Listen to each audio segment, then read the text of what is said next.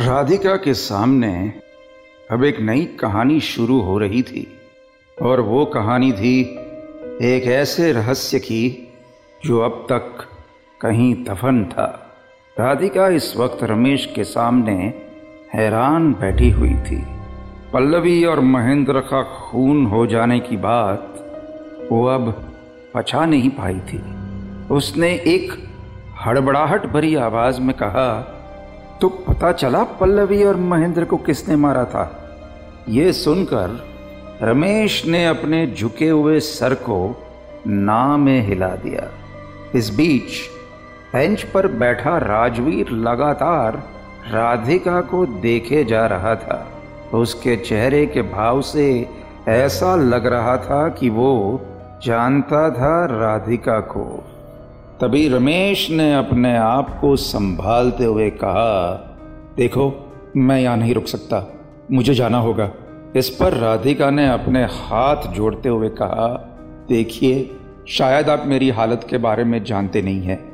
जब से मैं इस शहर में आई हूँ, तब से एक रात भी नहीं सो पाई हूँ। पल्लवी हर बार मेरे सपने में आती है और लगता है जैसे कुछ पूछ रही है वो। आपको बताना ही होगा कि आखिर उस वक्त हुआ क्या था। वरना वरना मैं यहाँ से नहीं जाऊँगी, यहीं बैठी रहूँगी रात भर। राधिका को हाथ जोड़ते देख रमेश की आँखें शर्म से झुक गई।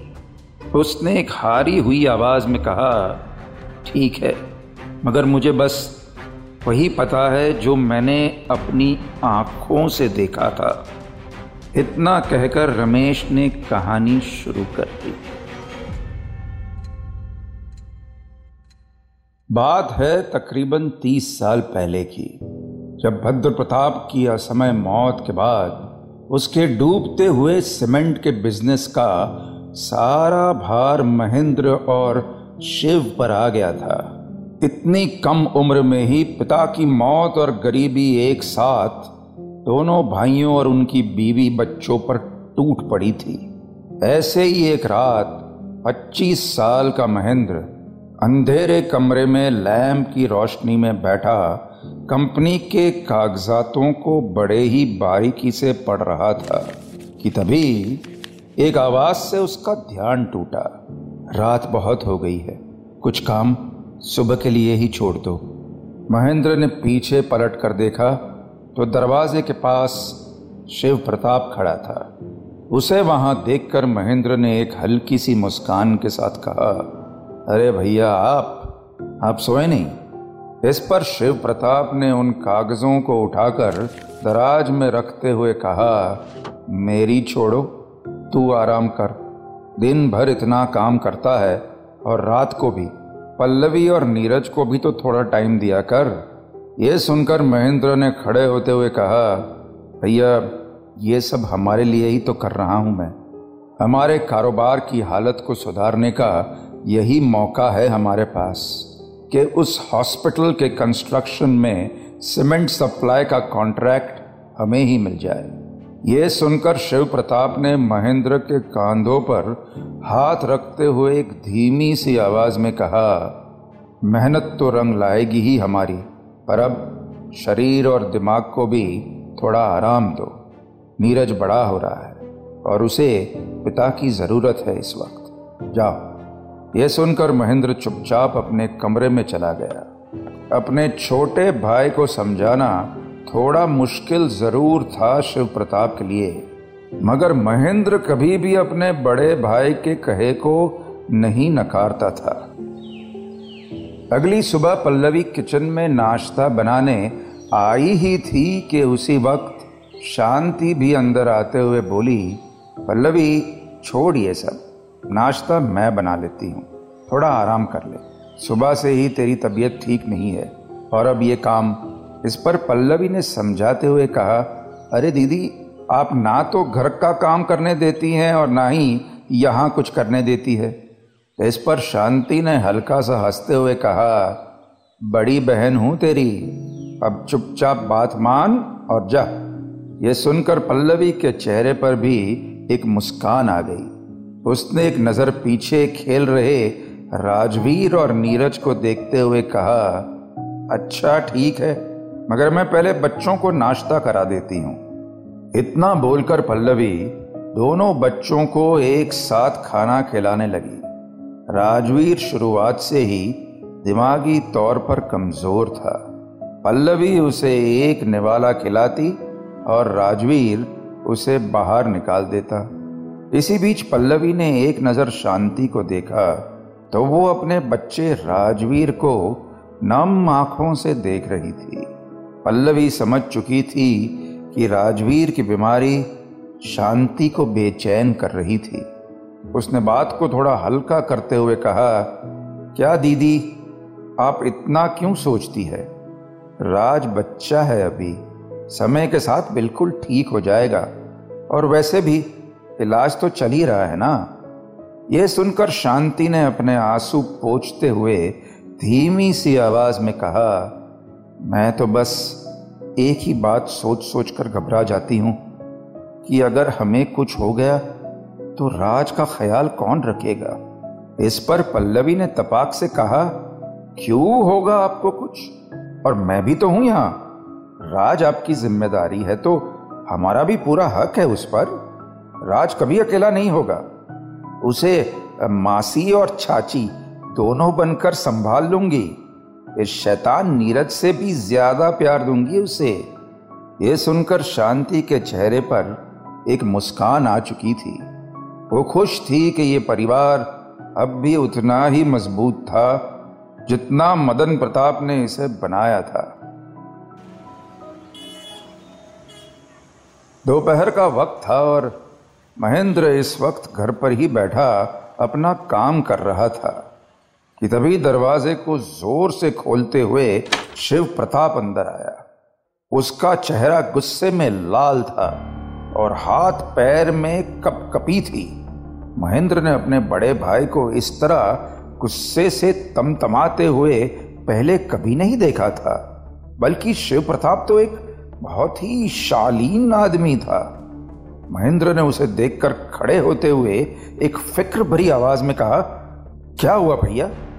दफ्तर में कुछ बात नहीं बनी क्या? इस पर शिव प्रताप ने एक घुर्राती हुई आवाज़ में कहा, इतने टाइम से वो दलाल हमें बोलता रहा कि ये कॉन्ट्रैक्ट तो हमारा है।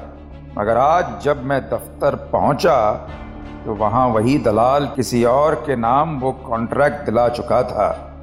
इतने वक्त से पैसे ऐंठ रहा था हमसे, बस। मेरी थोड़ी कहा सुनी हो गई। धोखा जो दिया उसने हमें यह सुनकर महेंद्र की आँखों में गुस्सा उतर आया। उसने एक दबी हुई आवाज़ में कहा, भैया, आप वहाँ क्यों गए? जाना तो मुझे चाहिए था। उस दलाल से तो मैं बात करता हूँ।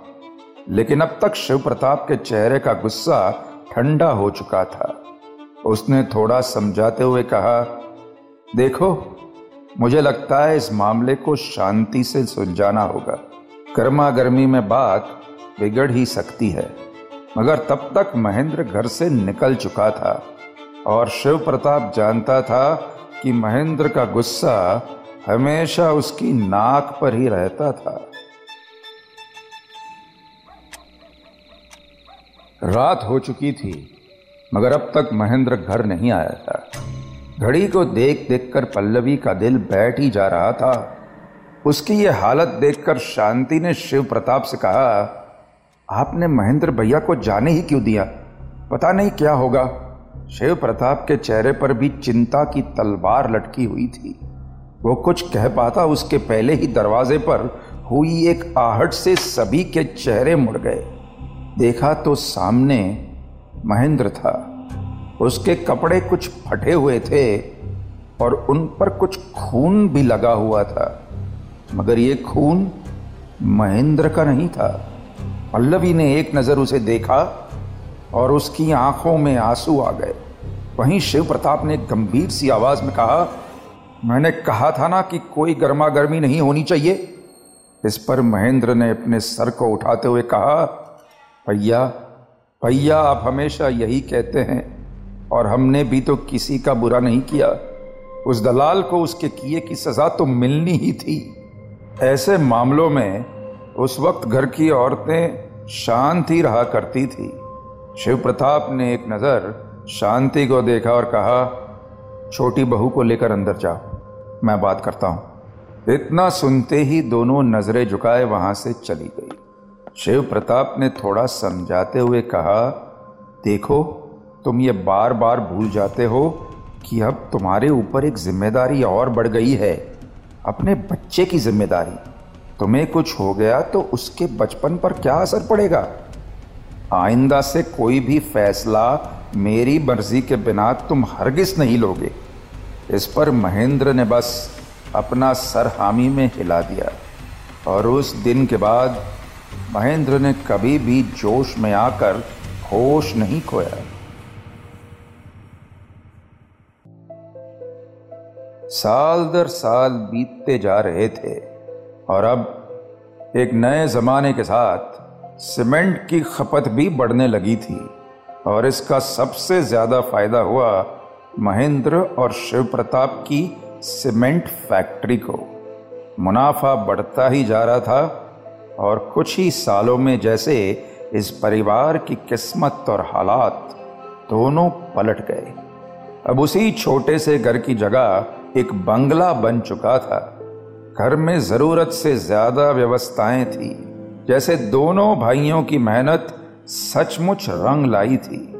ऐसे ही एक सुबह शिव प्रताप आँगन में बैठा अखबार पढ़ रहा था कि तभी उसने देखा कि महेंद्र पीछे हाथ बांधे खड़ा था।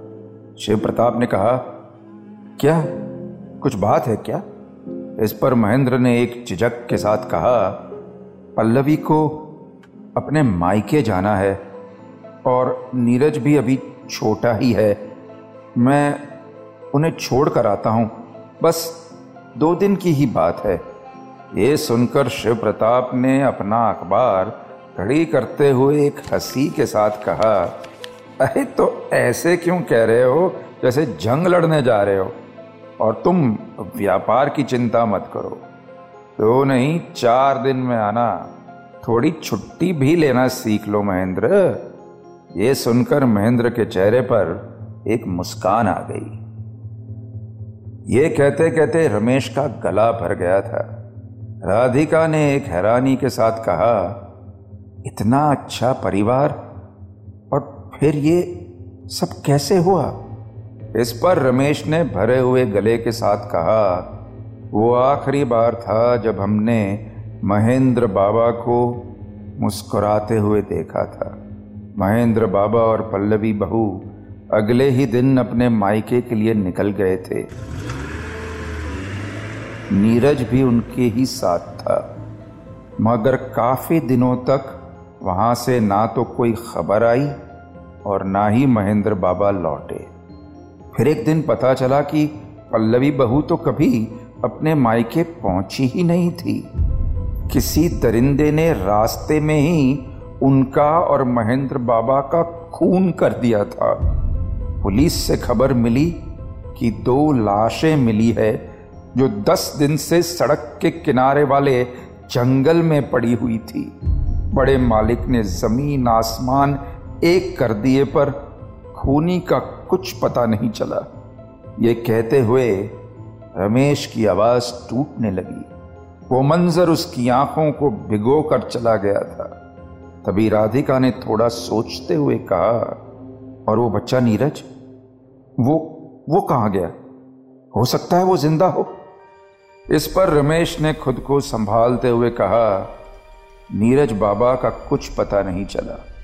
वो तो जैसे गायब ही हो गया। बड़े मालिक ने बहुत कोशिश की उन्हें ढूँढने की। पुलिस की मदद ली, अखबारों में खबर डाली, मगर कुछ पता नहीं चला। ये सुनते ही राधिका ने कुछ सोचते हुए कहा मेरा मन जानता है कि नीरज अब भी ज़िंदा है और इसलिए मेरा कल बार बार आकर मेरे सामने खड़ा हो रहा है। भगवान चाहता है कि मैं उस बच्चे को ढूंढूं जो अन्याय सालों पहले हुआ है, उसका बदला लूँ। यह सुनकर रमेश ने एक हैरानी के साथ कहा, ढूंढना? मगर कैसे? यह सुनकर राधिका के चेहरे पर एक निश्चय का भाव आ गया। उसने थोड़ा सोचते हुए कहा, वैसे ही जैसे मैंने अपना पास ढूंढा है, मैं यहाँ तक आई, आपसे मिली, इतनी बातें जानी, अगर यहाँ तक पहुँची हूँ तो आगे भी इस राज का पीछा नहीं छोड़ूँगी। मगर इस बीच रमेश के चेहरे के भाव कुछ बदले हुए थे। उसकी घबराई हुई आँखें राधिका के पीछे किसी को देख रही थी कि तभी पीछे से आई एक आवाज़ ने राधिका को भी मुड़ने पर मजबूर कर दिया। ये लड़की, ये क्या कर रही है? और रमेश, तुम इससे क्यों बात कर रहे हो? राधिका ने देखा तो उसके पीछे गुस्से में लथपथ चेहरा लिए शिव प्रताप खड़ा था। उसे यहाँ देखकर एक पल को राधिका भी सहम सी गई। कहीं इस राज से पर्दा उठाने से पहले ही राधिका का ये सफ़र यहीं ना खत्म हो जाए। आगे क्या होगा? जानने के लिए tune in to audio film project with director Vikram Bhatt Monday to Saturday रात नौ बजे। साथ ही से सुनिए रेड एफएम इंडिया और सभी लीडिंग पॉडकास्ट एप्स पर। रेड एफएम पर जाते रहो।